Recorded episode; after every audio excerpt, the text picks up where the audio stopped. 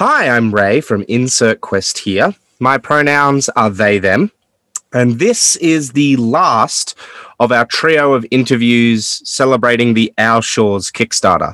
Today, I'm talking to Joaquin, a Filipino writer, novelist, serialist, and game designer from the Philippines. Joaquin, it is a pleasure to have you on the show. Thank you so much for coming on. Would you mind introducing yourself further for our listeners? Sure. Yeah, thank you so much for having me on the show as well. I'm Mohin. People call me Wax, or just like Liquor Canini. I design games to pay for my food, and I write novels. I have a novel that I just published recently, like self-published, that I can link later on. And that's mostly it for introductions, at least. Yeah, wonderful. Thank you so much. So for those that aren't aware, the Our Shores Kickstarter is this kind of collaborative. No, I'm not even sure if collaborative is necessarily the right word. It's kind of a compilation of 3 large role-playing games and then a role-playing game zine with some shorter, smaller scope projects. And you are one of the people behind one of those 3 large projects. Do you mind telling us more about yours? It's probably the one I'm the most excited about. I've been following it for so long. I feel like at least a year. Yeah, right. So I'm the one behind Maharlika, the writer and designer for Maharlika RPG. Maharlika is a techno-mystic science fantasy mecha RPG. So it takes after games like BattleTech or Lancer, wherein you have sort of like a pilot mechanics or like narrative, and then there's like mecha tactical combat. Because I'm a huge fan of like tactical mecha games like Front Mission and Xenogears. I don't know if that's tactical, but anyway. So yeah, that's Maharlika. It's born out of my love for Japanese robot shows. It's been in development technically for a year now. Its open beta has been out for a year since 2019, I think, like the late end of 2019. So it's been out and people have been looking at it, and it's cool. Yeah, it's I've been really enjoying the visual art that has been coming out alongside that as well. Is that your work, or is that the work of your partner on this project? Right. Yeah. So almost all of the art that you see connected to Maharlika that we've been posting is from my artist partner in the project. His name is Misael Manning, but we just call him Gio. And he similarly shares a love for Japanese big robots. And he's also a Filipino. He lives in Canada. So we've been working together on this project, and hopefully, we can create something that people like. Yeah. The visual art that's been coming out for it is really interesting because it's kind of like, or of what I have seen of it, a lot of it is kind of like 3D modeling sort of looking stuff as opposed to like more traditional paint or pencil looking kind of art. And so I think it really stands out. It has a kind of... It reminds me weirdly of the animated Iron Man show, Armored Adventures, where there's detailed mechanics to the CGI'd armor. There's kind of a similar quality to it about that. You mentioned that your game has kind of not a split focus, but you have the tactical combat thing, and then did you also say that you were going for a kind of more narrativist pilot play, or did I misunderstand? So there is a kind of split between tactical combat and the narrative play. The narrative play part, you know, it works more or less like Blades in the Dark, where there is like a split between like downtime and adventuring or missions. And then there's like a further split between when you go into tactical combat and when you're just a pilot doing, you know, your pilot stuff. So as a Maharlika, so yeah, it's split between Maharlika and Mecha games. So Mecha is of course the tactical combat side on a hex and on a grid, while Maharlika is more the narrative side that focuses on the interactions of the players with the world, with NPCs, with each other, and you know, consequences from their actions, which sometimes might be, you know, which might feed into tactical combat and stuff like that. There is a sort of loop, not loop, but like narrative obviously feeds into the tactical combat as well, because there's like aspects of tactical combat such as pagsasapi, which is kind of like a corruption mechanic in the game, so that whenever you can kind of overheat your mech to do more stuff. But when you overheat your mech, there's like lore behind it. The lore is that since the thing that's powering your mech is a Dewata, which is like a nature god or nature spirit, whenever you overheat your mech, you're actually giving in a bit more to the power of the Dewata. Since the Dewata is like a nature god, it has almost boundless power, boundless energy. So as you overheat your mech more, the more the Dewata has control over you and over your mech. Which is called pagsasapi, which translates directly into possession in English. And then during Maharlika gameplay and downtime, there would be parts where you would have to, you know, connect with your fellow humans to regain your sort of humanity, to remove some of that possession of the Dewata, to remember that, you know, as a Maharlika, you are still a human. You shouldn't let the power of the mech basically overpower you, kind of like that. So that's kind of like one of the loops that we have in the game, wherein, you know, what you do in the mecha combat can impact what your Maharlika might come out as. There's sort of like an adage. I don't know if I put it in the game yet, but it's like, you know, once you enter into the mech, the one who comes out is not the same. It's kind of like that. Right. I mean, I'm here for that. 100%. That sounds really amazing. You've obviously throughout that conversation, you were mentioning these supernatural kind of, I guess there is no better word for it than techno-mystical aspects. And that's a really like big part of the game, isn't it? This kind of almost arcane science kind of thing.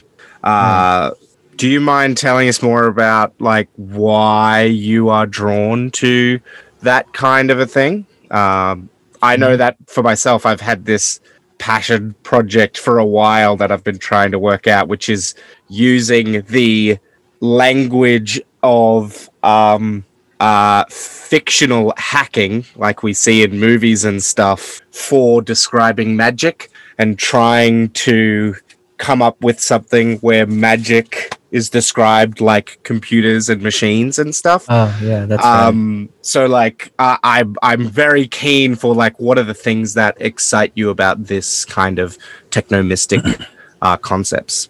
All right. So I've always, I guess it kind of did start with like I really like the sort of science fantasy aesthetic of games, like, well, no, not games, but like, you know, of stuff like you know, Kill 6 Billion Demons, there's like Jupiter Ascending, the stuff that Mœbius puts out, mostly those actually, and that kind of like strange blending of tropes, of genre conventions, that you would see, you know, in like new weird stuff like a Perdido Street Station by China Miéville and Annihilation by Jeff Vandermeer.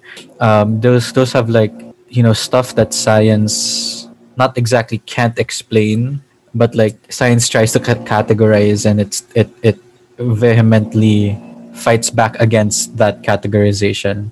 And that sort of, you know, that sort of weirdness is something that I really connect with.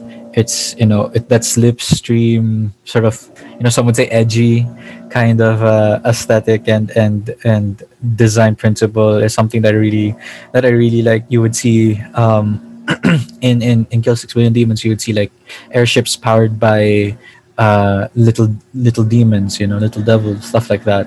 And that's I really like that aesthetic, and I think having it with mecha, with like magic mecha, is kind of like my in my trajectory was kind of like my apex of that aesthetic. It's like you know, mecha are usually connected with like technology, since they're all like mechanical and stuff like that. So what if, you know, they became like more magic based, like knights or something like that? They would be armor and stuff like that.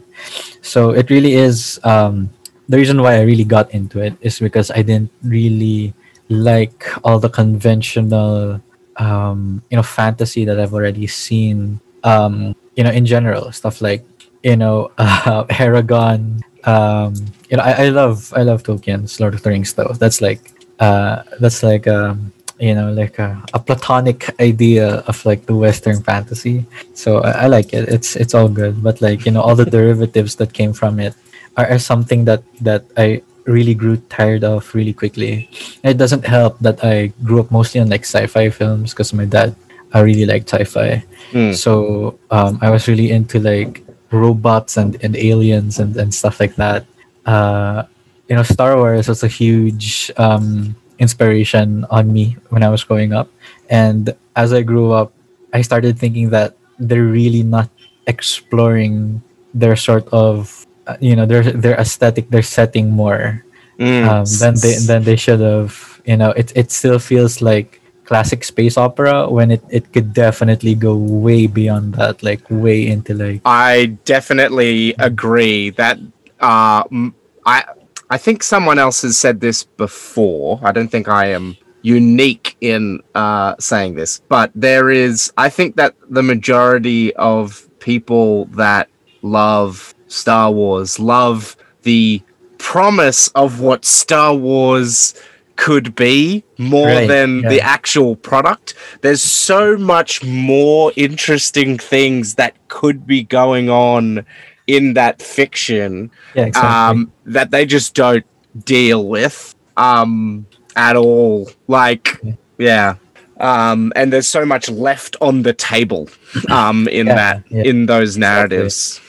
If I remember correctly, George Lucas, or maybe it was some other guy from the team, they were also inspired by Mœbius's works, I think, when like designing like the first Star Wars, at least. That's why the cantina scene was stood out so much, because it looked like it could be like a scene from a Mœbius comic strip or like illustration. So I used to be a big Dune fanboy, so that's where I know Mœbius from Mœbius's Dune concept stuff. Oh man, those are is so out there and wild compared to anything that we've gotten for June. Then, like the official artwork that Frank Herbert like supervised or whatever.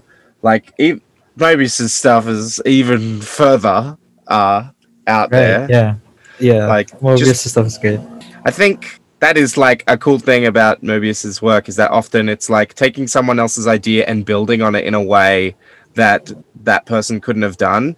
And then obviously there's just so much. Definitely, if you're not familiar with Mœbius, the artist and illustrator, and this is your first time hearing about them, definitely go and check out their work. It's pretty fantastic stuff. For sure. The Mœbius kind of like vision of Dune it's on my Pinterest boards because it's one of the things that did inspire sort of the overall aesthetic of Maharlika as well, because it is about like technically like mercenaries, but a lot of the language I use is actually pre-colonial language in the Philippines. Yeah, so, you know, Maharlika is a pre-colonial term for the warrior caste in Tagalog societies.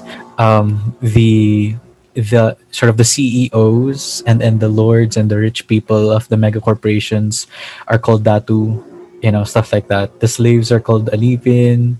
Some of the drones are termed alipin because they're like, you know, robot slaves.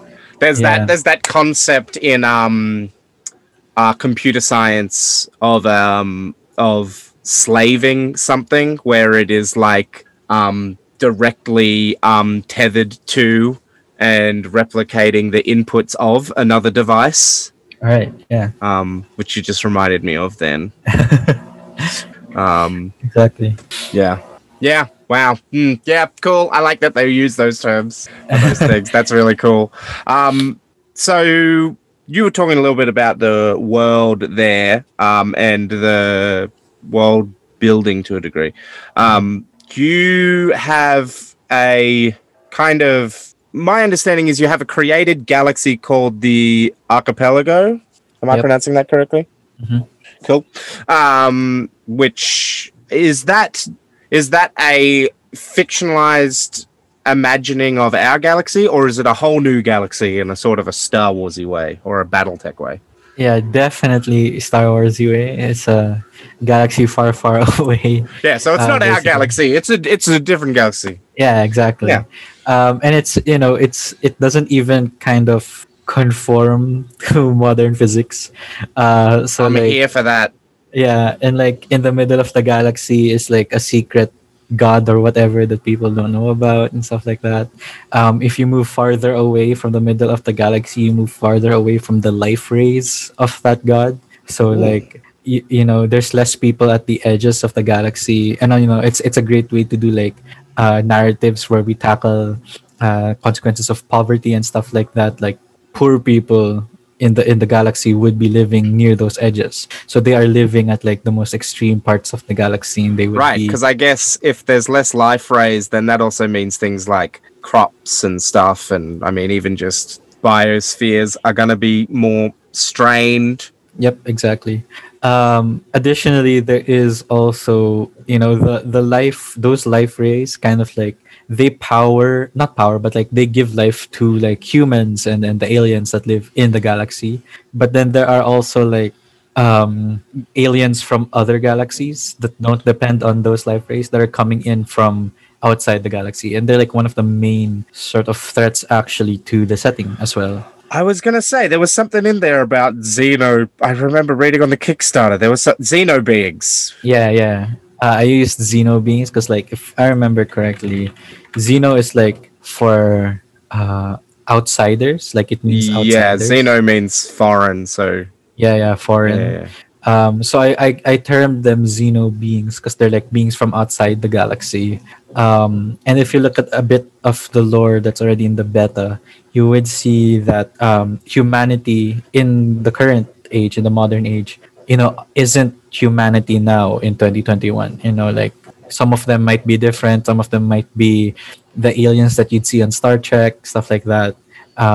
But they're all sort of still banded together under humanity, right? So kind of reminds me of, weirdly, there's a thing in one of the like newer seasons of Doctor Who. There's an episode where they're talking about how humanity went out into the stars and intermingled with all these alien races, and so now there's all these like new subsets of humanity. It's on an episode that's about like human supremacists and people who want to like bring back pure humans instead of these weird new humans. But like within within the fiction of that episode, those like new humans are still considered humanity by the kind of like pluratic human government. So right. I don't know. That's just me thinking of other fiction with a similar concept.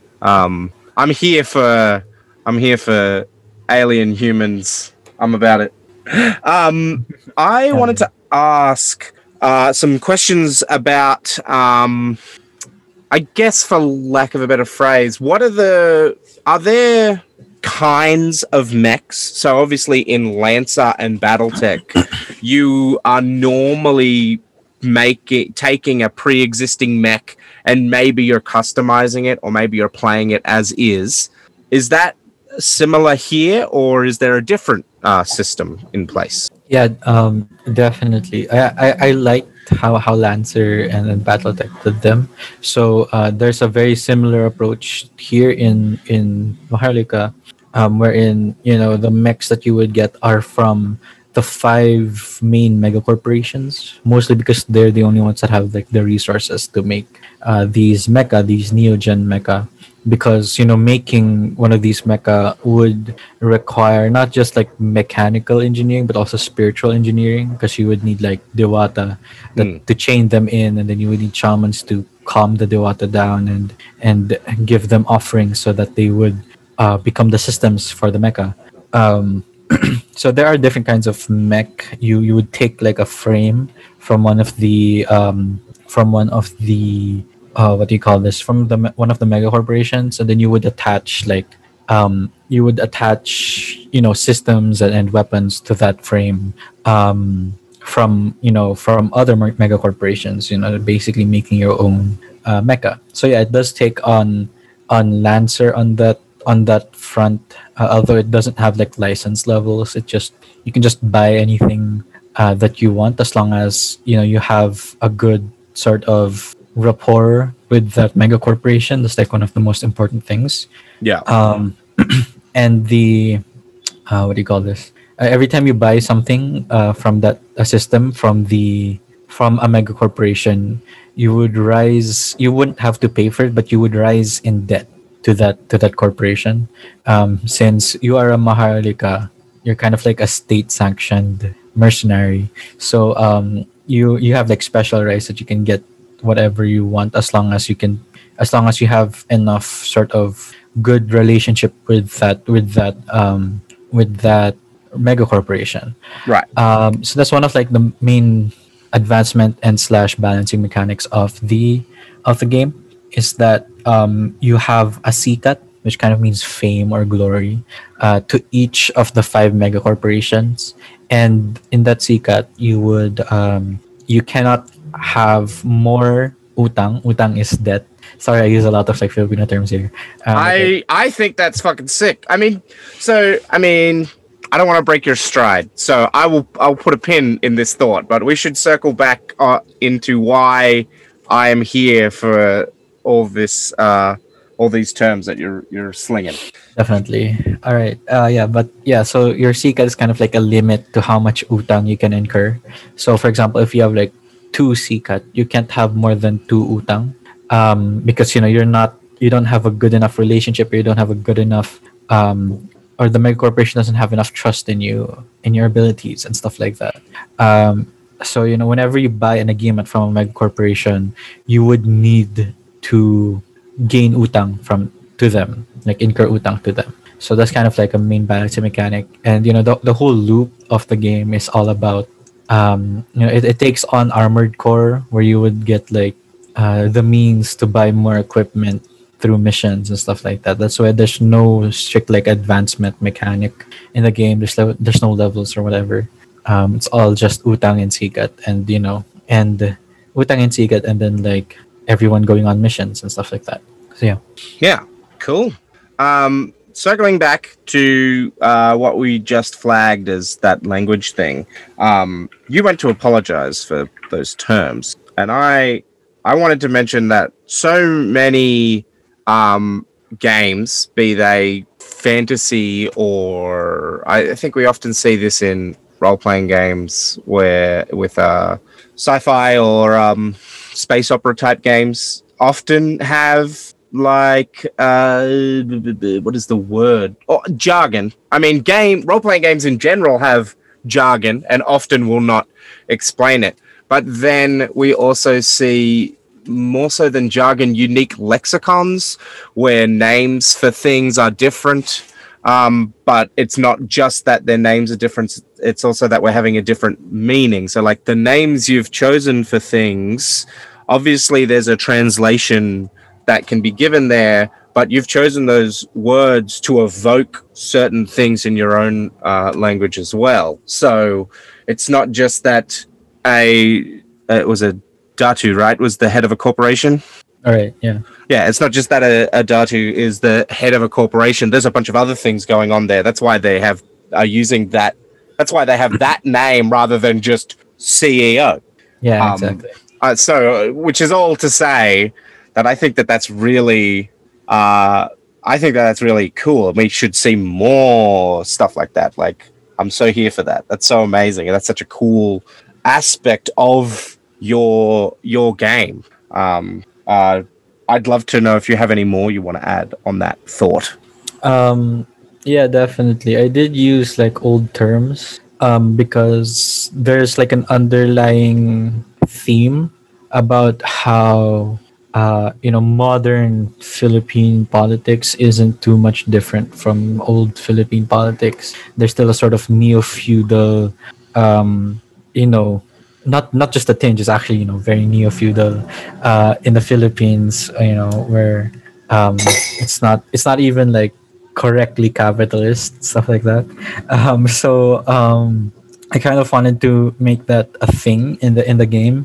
Like one of the main impetus for Maharlika was that, other than Filipino spirit robots, was that if I used Maharlika as a term to denote the mercenaries, I would be implying that the galaxy is feudal in nature, even though it has like mega corporations and stuff like that.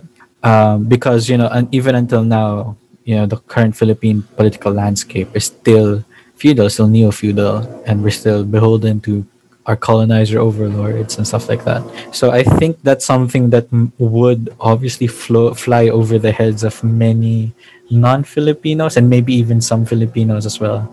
But it's, it's definitely there, and it's easy enough to be like... to be like just a thematic choice to some people that it doesn't bother them, stuff like that. That kind of meme where you go like, "Wow, cool." Yeah, names. Cool robot, then, cool. Yeah. And then it just flies over. Yeah, you're talking. You're talking about the cool robot meme, which is I think has its origins in a Gundam meme. I think so. Where it's got the Gundam sitting there and shooting its gun, and it's got like all the themes of Gundam there, like the anti-war stuff and all of that, and I mean to a lesser and anti-capitalist stuff to a degree, although less strong, but definitely anti-war. And then it's got a person looking directly at the robot and not looking at the themes and saying, "Oh wow, cool robot." Cool robot, yeah. And we see that like meme adapted to. I've seen it for Warhammer and and obviously for Cyberpunk, the 2077, the shitty video game that just came out. Yeah, fuck that game. Fuck the people that made that game. Hate it. I hate it so much. It's not even a good game. It's not even a good game. It's definitely not punk. That's actually an interesting point. We've kind of talked already a little bit about this, but I feel like obviously all art is political. What political feelings do you think you have put into this work, you and your partner? Or maybe a better way to phrase that question would be, what political message do you hope people take away from your game? Yeah, definitely. Yeah, so I think I'm well known enough to as a game designer that really doesn't shy away from putting in like principles and politics into my games. Like if you look at Karanduun, that's an entire like anti-colonizer game. Like that's the basis of the game.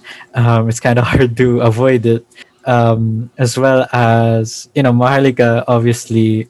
I already said that the main impetus for that was how neo-feudal the sort of current political landscape is, and how much I hate it. So I used it as my big robot game setting to sort of satirize it. Like that's I really like doing that, like satirizing aspects of modern Philippine culture. Because you know at this point it's just such a joke, like the current Philippine politics. It's actually like a low-hanging fruit at this point because it's so easy to make fun of.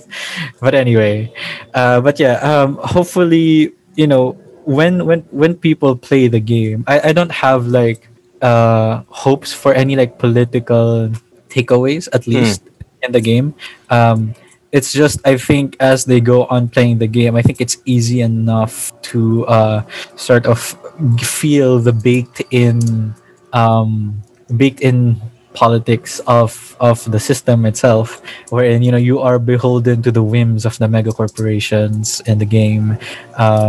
You know, if you lose all your CCAT in like a mega corporation, you can't take missions from that mega corporation anymore. And if you lose all your CCAT in all the mega corporations, you become, you know, disenfranchised. You become one of the untouchables of the society. You can't play your Maharlika anymore. You have to make another one. So that's kind of like, you know, I think that's strong enough in the mechanics to come across to the ones that are playing it.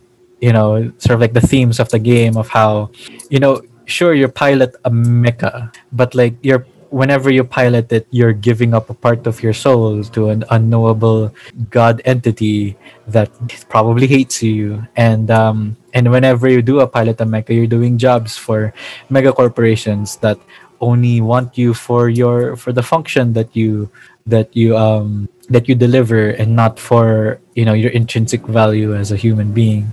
I'm reminded of a quote from one of my favorite Gundam series, Gundam Unicorn. We are combat units called pilots, which is in a wider context referring to the fact that a pilot for a mech is just a component of the machine, and that if they didn't need pilots, then they wouldn't have them. And I feel like you're kind of touching on that there with you're a component of the machine to the corporations that are using you. Yeah, definitely. That does remind me that I should finish Unicorn. I'm like halfway through it. Oh man, I fucking love Unicorn. Oh, I love Unicorn. It's so good. Yeah, Unicorn gets more like kind of mystical as it goes on. Yeah, it does. And I definitely think there's an unintentional message in Unicorn of the barrier between the artificial and the natural is an unnatural barrier that is not existent. If that makes sense. It is. Yeah, there's this bit where they're talking about like new types and cyber new types, and they talk about how the Unicorn Gundam, because it's a machine, it cannot see the difference between what is natural and what is unnatural. And I'm like, maybe that's because there's no difference. And then at like the end of the series, I'm like, yeah, I feel like you've just unintentionally confirmed my opinion that there is no difference, but that's also like in line with my belief that things we deem unnatural are in fact expressions of nature. Like we think of, we often think of cities as being these unnatural things, but ants build cities that are way more complex than human cities ever are.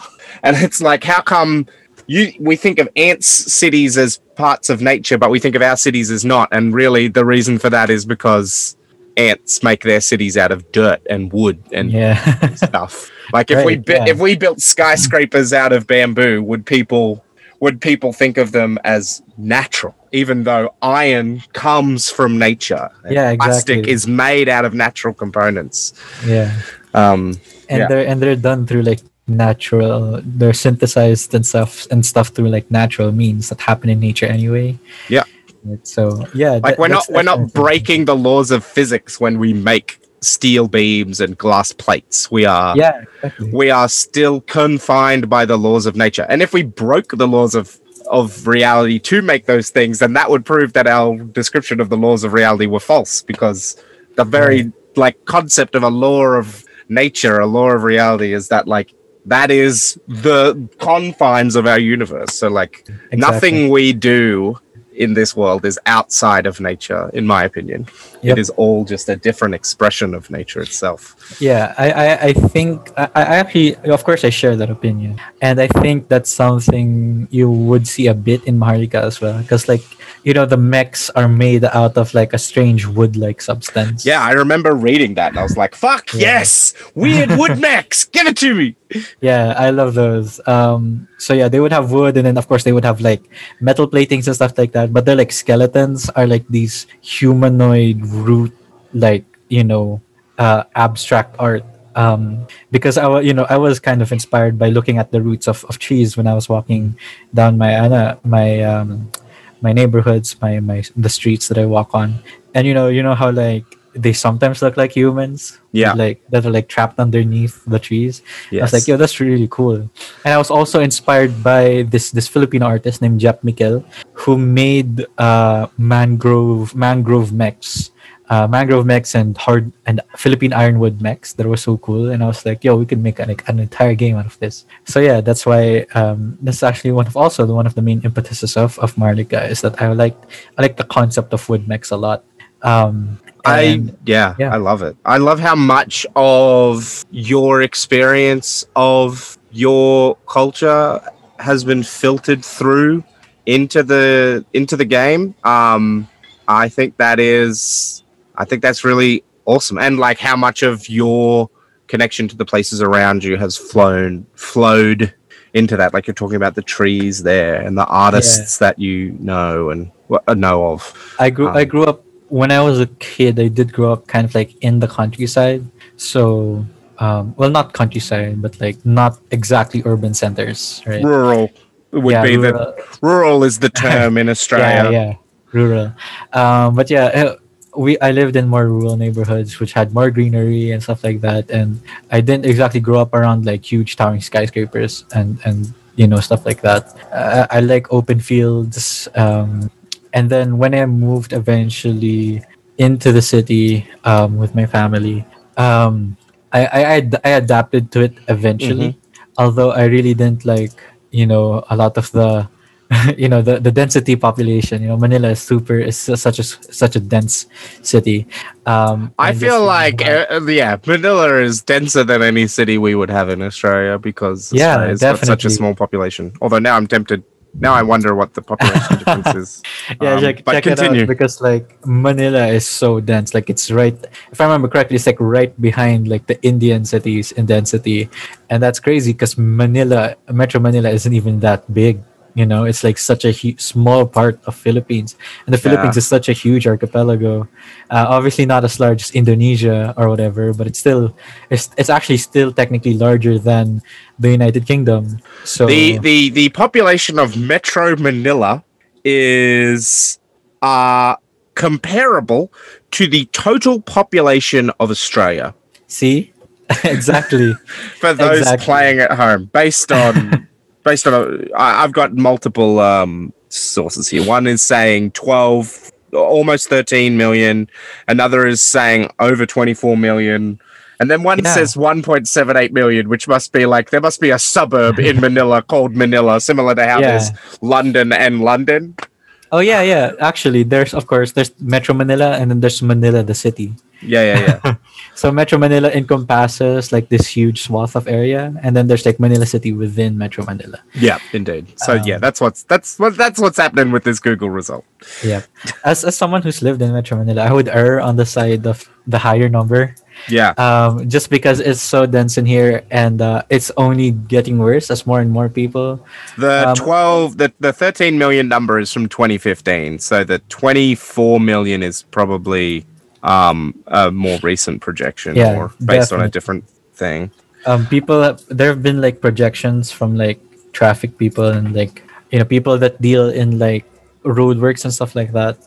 They've been projecting that by 2050. Manila would be like constantly gridlocked. Like you could never move in Manila anymore. When I went to Shanghai, not Shanghai, to Beijing. I mean, I also went to Shanghai. But when I went to Beijing in 2016, our tour guide was talking about how, like, the number of cars had drastically changed in, like, the space of 2 years. Yeah. And how they went from having, like, relatively no traffic to, like, gridlock. And I mean, the way that China deals with that is they have a lottery. If you're, like, essentially in Beijing, if your number plate ends with an even number, you can drive on these days. And if you're, and if it ends with an odd number, you can drive on these days. And then there's, like, a couple of days of the week that I think Sunday or something that is, like, randomized. Yep.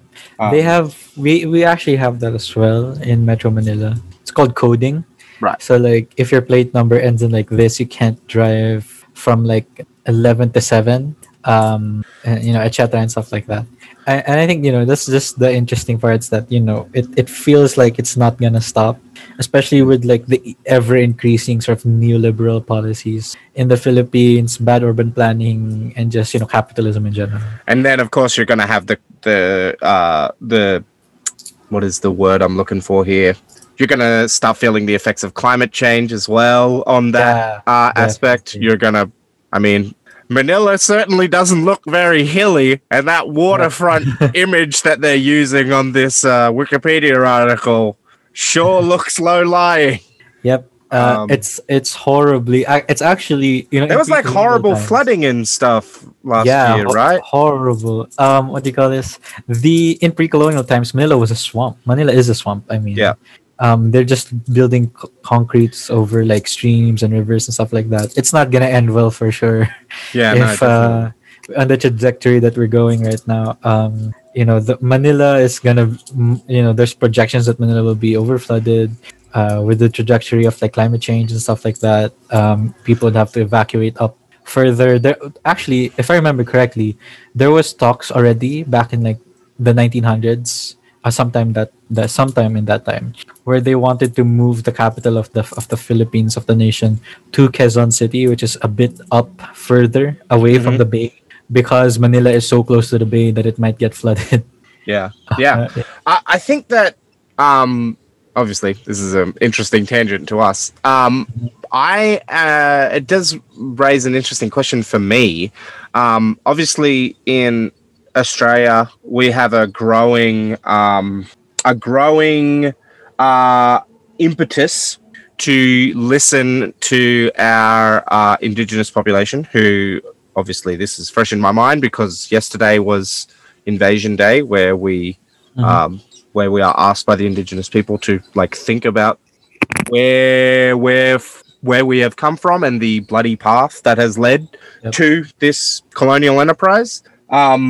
And a growing part of climate action in Australia is understanding that there is no climate justice without Indigenous sovereignty and without Indigenous justice that's right.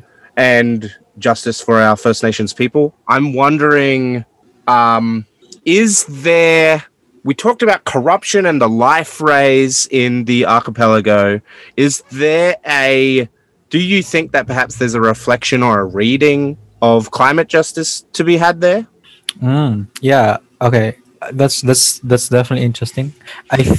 There is a mega corporation, like one of the mega corporations, which I personally thought as like the more protagonistic of the corporations, but that, you know, that's just my biases pushing through, because this megacorp is called Ginhawa Sibol, GHWS, and they focus basically on nature.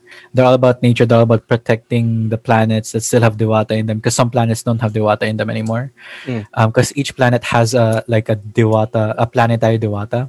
And that Dewata can be killed, and if that Dewata is killed, the planet sort of dies along with it. So yeah, they're kind of tasked with like protecting nature and stuff like that. They are inspired by like the rebel movements here in the Philippines, as well as like the indigenous people here in the Philippines. That's why they're like mecha names, they're like frame names are like based on mythology and folklore that is from the Philippines, from indigenous folk. And Ginhawa Sibol is all about basically about trying to rectify mistakes, trying to educate the people there, especially the mega corporations, about how their actions aren't helping any of these planets, which all have people and people living in them. The Ginhawa Sibol they also don't like fight for the people of those planets, but instead they kind of like uplift the people in those planets. They give them the tools to fight their own fight. Is that what you're? Yeah, exactly. Mean? That's basically how Ginhawa Sibol kind of expands. It's that they give them the idea that you don't have to keep being farmers to the rich people in the other megacorps, and then they give them like mechs and stuff like that. It's interesting. That actually kind of relates to something that Pemu was talking about when I interviewed them as part of the Our Shores stuff. Mm-hmm. Pemu was talking about how the purpose of the Our Shores Kickstarter is to give instead of like putting people from the Philippines onto projects, is giving, not just from the Philippines, from Southeast Asia, giving them the tools to bring their own projects to fruition. I don't know. There's a nice kind of symmetry there, I guess, or a nice like connection. You're kind of doing the same thing there with the providing them with the tools. Not even necessarily the tools, providing them with the resources to do the thing that they want to do and giving them that determination rather than like forcing them into a different kind of colonialism, right? Yeah, exactly. That's an important thing that I wanted to sort of bake in as well into the setting. And that's why, I have a sort of not fear, but I have like a gut instinct, I guess, like a gut thinking. I don't know how to phrase that. Feeling? But yeah, a gut feeling that a lot of people will side eventually with like Ginhawa Sibol, because they are kind of like the most altruistic of the factions, as well as because the other mega corporations are just so overtly, obviously, harmful. So SDSK is the fascistic state weapon, basically, right? Under the guise of like protecting humanity. The megacorp of KLL, the corporation of, it's called Corporation ng Libong Linti, which translates to the Corporation of 1,000 Lightnings. They're sort of like the ones that provide energy. To the galaxy and stuff like that. I don't trust an energy corporation. Yeah, exactly. And they have a monopoly on energy. Yeah, which is something that's also happening in the Philippines. We have Meralco. That's their thing. And then there's like Comsa, which is like the telecommunications hacker sort of mega corporation. They have access to the internet, basically the spiritual internet. That was something that we kind of didn't really. I wish we'd had the time to talk about that actually, but we're almost out of time. For spiritual internet, I guess what I would just say is that it is inspired by the older depictions of it from like Gibson's Neuromancer, because Neuromancer is a big inspiration as well to Neuromancer and stuff like Ghost in the Shell and stuff like that. Ghost in the Shell is the visual representation of the internet on that is pretty amazing. I'm also thinking of the Johnny Mnemonic, the movie. Oh yeah. I fucking love the way the internet looks in that. Mm-hmm. Oh, it's so good. And the geometric puzzles for passcodes in Johnny Mnemonic is great too. Yeah, that's how the spiritual internet works as well, kinda. It's all just like spiritual data that's in like gray, fuzzy gray blocks and stuff like that. Mm-hmm. So you would have to traverse through it, and you would have like, the ones that are like attuned to the internet are like also the shamans of the setting, because it's the spirit. It's like an internet that takes advantage of the ubiquitousness and the omnipresence of the spiritual world. That's so sick. Obviously, I'm into that. It is a shame that we have to call an end to our interview because I could very clearly continue talking about this for like hours. I'm having a blast. Where can people follow you and find out more about your games and your work? Because this is amazing stuff, and I think everyone's going to... I think everyone listening needs to go and follow you on whatever the social platforms you've got. So call it out. All right. Yeah, definitely. You can find me on Twitter as Liquor Canini, twitter.com/Liquor Canini. You can also find my itch as under this. It's not under the same name. It's under tadhana.itch.io. We'll have a link to it down below so they can find you on Twitter, itch, anywhere else. Yeah, I think it's just the best one because it's like the main storefront for most of the stuff I put out, from books to games to stuff like that. But yeah, that's basically where you can find me. I don't really go around the social media too much. Cool. Yeah. And obviously, please go and check out the Our Shores Kickstarter. And remember, if you can't give monetary support, you can lend your voice to the project and share it with people. Make personal recommendations. Don't just like blanket send out a tweet with just the link in it. Send it to people directly. Give your recommendation. Tell people why you're why you are excited for the project and for the Kickstarter. That sort of stuff is what brings people in. That is what gets people to subscribe to fun stuff. Go and check out the Kickstarter. Link down below. It has been a pleasure talking to you. I cannot wait to talk to you again when you release future projects. I also can't wait to send you a copy of my mech game when it's ready. Oh, yeah. To have a look at. I look forward to that. Yeah, it has been a pleasure. If you enjoyed listening to this interview, we have two others with creators on the Our Shores Kickstarter. You can find those in the sidebar or by clicking on the interviews tab or tag. You can also find actual plays from us over on our website or on anywhere where this podcast is hosted.